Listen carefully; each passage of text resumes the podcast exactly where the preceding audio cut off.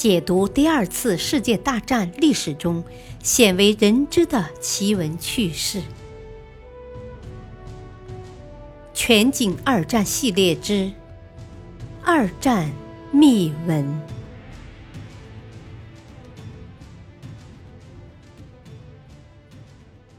第七章：复仇行动。山本在拉包尔。山本笑了，说道：“你和金村串通好了吧？不用这么紧张。不管有多大的危险，我都要去。明天清晨出发，傍晚回来。别忘了等我回来吃晚饭。”一九四三年，拉包尔成为南太平洋上日军阵地的支撑点，被山本看作切断漫长的盟军补给线。进攻澳大利亚本岛的前沿基地。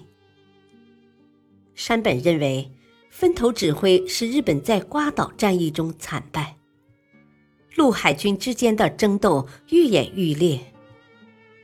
陆军在海军的船厂里建造货船和潜艇，两军为了控制工厂进行着激烈斗争。一九四三年三月，日本海军在俾斯麦海海战中。遭到惨重失败，在辽阔的东南战场上，陆军只剩一百架飞机，海军的岸基飞机只剩两百架。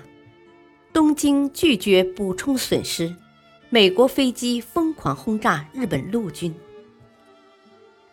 三月底，山本把四艘航空母舰上的约三百架舰载机调去增援陆军和海军部队。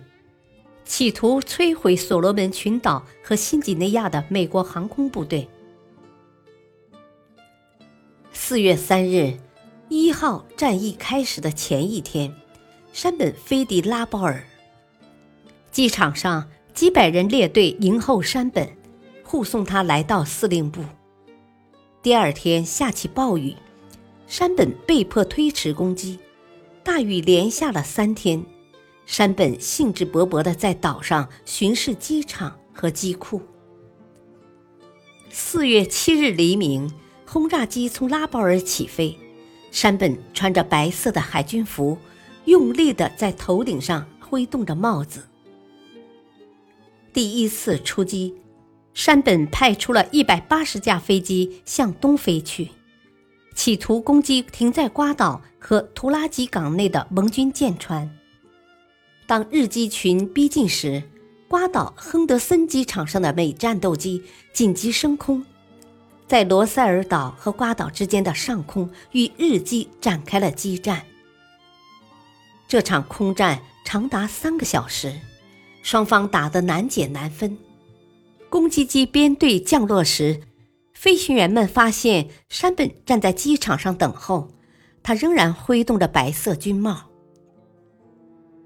飞行员们向山本汇报，图拉吉港内的二十六艘舰船大部分被击沉，尽管日机也损失了二十一架，但山本认为这次攻击旗开得胜。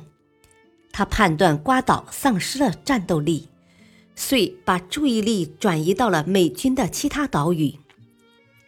每次出发前，飞行员们都集合在机场上，耐心地聆听山本的训示。四月十一日，九十四架日机空袭了新几内亚布纳附近的奥罗湾，击沉四艘美舰，击落美机二十一架，日机损失了六架。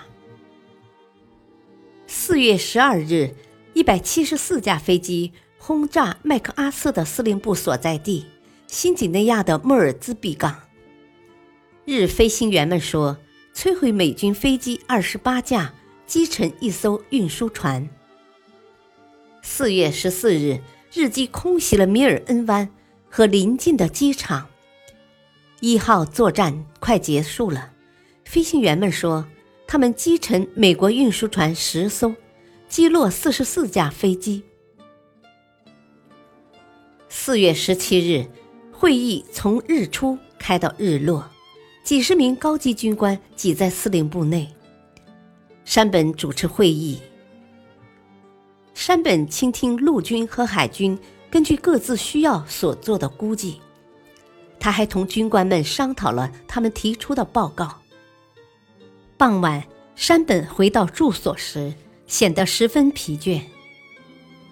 司令部对山本第二天的飞行感到担心，大家认为此行凶多吉少，但山本却一笑了之。驻拉包尔的陆军最高指挥官金村向山本讲述了他在布干维尔死里逃生的经过。那天，美机在海岸与群山之间伏击他的座机，他的座机躲进了云层。山本说：“美军正在突破我军阵地，我必须使美军停下来。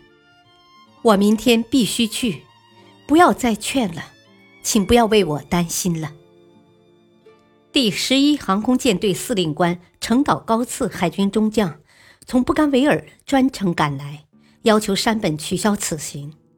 程岛高次说：“这简直是公开邀请美军的请柬，我绝不允许出现这种不计后果的事。”山本笑了，说道：“你和金村串通好了吧？不用这么紧张，不管有多大的危险，我都要去。明天清晨出发。”傍晚回来，别忘了等我回来吃晚饭。夜深了，有人前来拜访，值日官敲门。山本说：“告诉他，我正在研究战略问题。”